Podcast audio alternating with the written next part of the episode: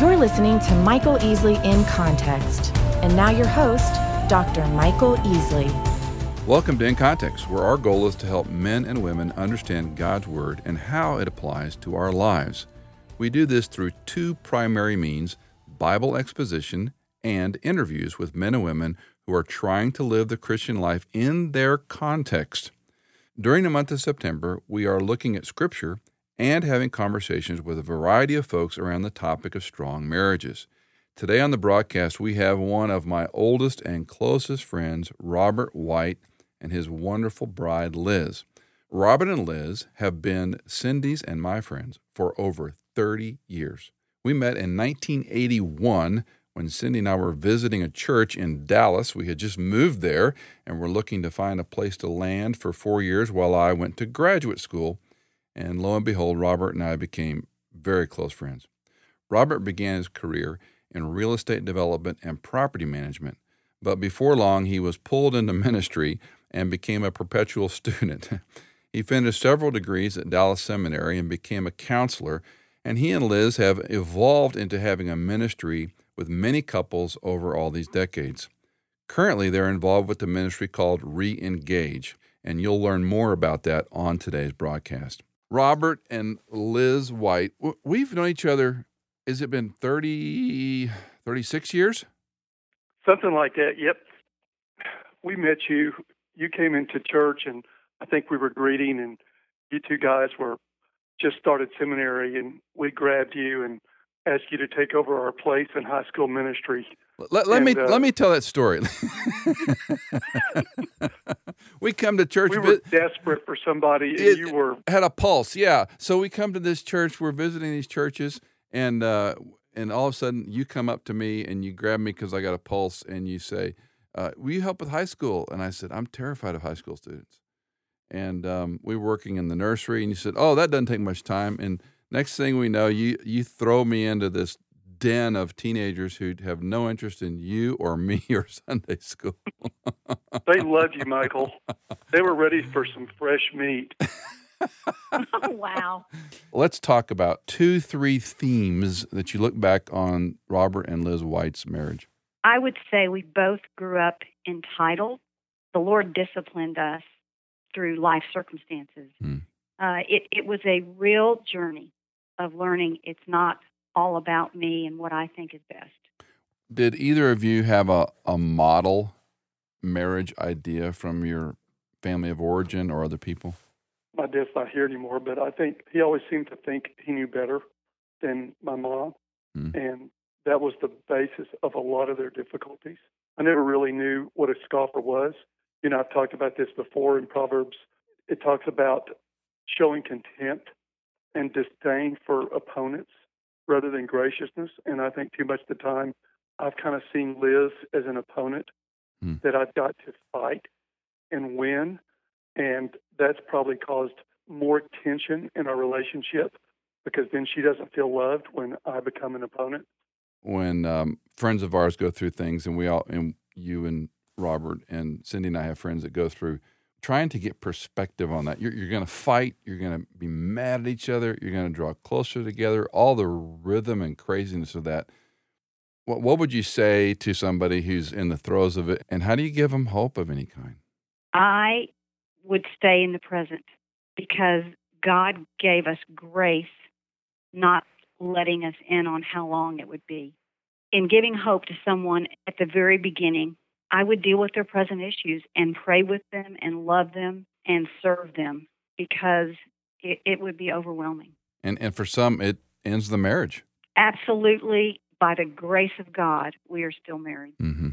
The very process, the hard parts in your life, are literally the things that are going to make you who you need to be, not the easy times.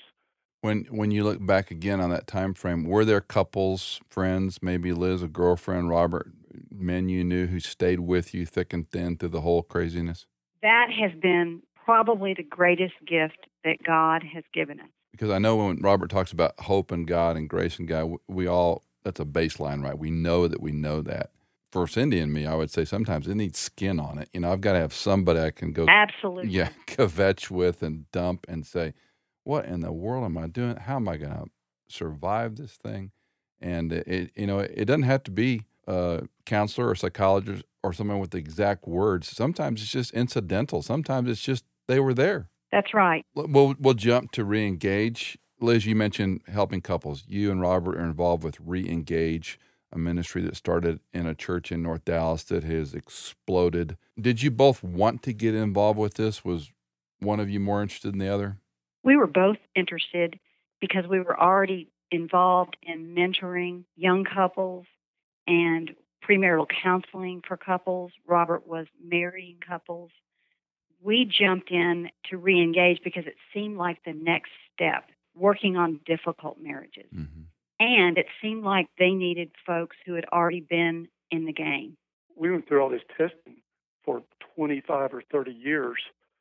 So we want to use what we've been tested on. We gained hope, feel like we have some hope to offer them.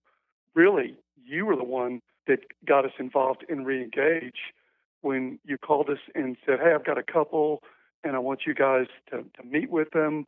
You said, Will you take them? And they came over at our house and they were difficult, Michael. They were really difficult. I was embarrassed to even have these folks share their story with my wife. And we worked with them five or six times. And as I usually do, I like to pawn off people to somebody for the long term work. And so we sent them to reengage. Lo and behold, a year later, we found out these folks were just back in their marriage and had repented and really moved back towards one another. and We thought, hey, we got to go see what mm. what we recommended. So we went back and, and got involved at that point. So thank you very much. what what do you see trend wise in these couples? Are there common issues? First of all, they're all ages.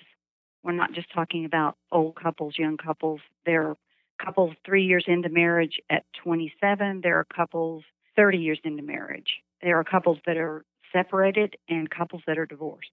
Nothing's new under the sun, but we do see so much what's best for me as an individual instead of what's best for us as a couple. One thing I see is that couples are isolated in their problems. They see the other person as the problem we ask them to draw a circle around themselves. The idea of drawing a circle around ourselves as an individual within a marriage relationship, working on only what's inside that circle. You're the only person you can change. The family life taught Cindy and me, you know, be the be the husband, the man, the father God intends you to be, regardless of your wife's response. Be the wife, mother, woman God intends you to be, regardless of your husband's response. And that's hard for a lot of people to get to. Yes, it's very counterculture. Uh, what's the biggest threat to a young marriage today? You know, the, the strategy with kids is to kind of divide and conquer. One will take one job and one will take the other, but as a couple, we've seen them living separate lives mm-hmm. and uh, they kind of move away from each other. So uh, I think trying to be a team. Liz, how about you? What do you think is the biggest threat for a young couple today? There's such a lack of training and example. Most couples we see have no one they've been watching mm-hmm. and have so little understanding of what a successful marriage entails. What's what's the worst piece of marriage advice you ever got? The church early on gave me a bit of a wrong view of submission. Mm. And I worked at it because I so wanted to be that woman, that Proverbs 31 woman. But I realized I didn't understand it and that I was just performing it wasn't a heart change. Mm-hmm. That continues in a lot of churches today, unfortunately. Even from Genesis, the idea of helper, which is an unfortunate word in our language, the way we hear that, but the same word is used in the Psalms and even the word Ebenezer, Ebenezer, I need help. All my resources are shot. I go to the Lord for help. The Lord is not subservient to me, He's not submissive to me. I've expended my resources and I need God's help. And that's the same term when he says he needed a suitable helper. Yeah, yeah, yeah, yeah. yeah. Let me ask you two final questions. One, what's the best piece of marriage advice you ever got? You're the only person you can change. Okay. You go first. Robert? Forgive my spouse and, and giving up the case that I have. So, at the end of the day, why does any married couple stay in it? Just the fact that you asked that question is a little interesting because our society has taught us that doors are open for you it's those doors that really keep us from moving back towards our mm-hmm. spouse. Those doors can be our kids or another woman or plan B or seeking money or just the idolatry of all the counterfeit gods that we have today. I can't remember who said it, but the quote roughly goes Marriage is a very long journey. Most people stop before they come to the first vista. And um, I think of Cindy's and my marriage, and many times we could have quit, walked away, given up, and no one would have been really that upset. And at the end of the day, now, for you almost 40, for Cindy and me 36 and counting, it's like the joy and the vistas we have seen. It's indescribable. That's right. They keep coming. Yeah. and they're coming more rapidly. Yep. Final thought, Robert? I would say that having somebody in your life other than your spouse who's with you in your marriage is pretty important. That's my big thing.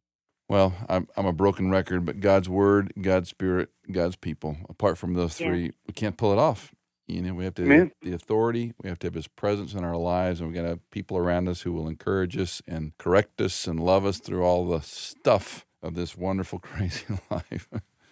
Robert and Liz White, thanks for your time. Thanks for being on In Context. Thank you. Loved it, Michael. For those of you married folks listening right now, I don't know where you are in your journey with your spouse, but can I encourage you to ask yourself, are you being the husband? Are you being the wife that God intended you to be, regardless of how your spouse is living? If you're not, I implore you to dig deep, to get some courage. Maybe you can talk to a pastor or even a counselor, and certainly spend some time in prayer and in the Word of God. Marriage can be an extraordinary challenge. It's not all rainbows and butterflies, but your marriage will be what you make it. More importantly, You'll have the confidence of being the man or the woman God wants you to be, no matter your circumstance. If you listen to our podcast on iTunes, would you take a minute to rate and review our show? We love reading your feedback, and this helps the show become more discoverable for other listeners. Thanks again for listening.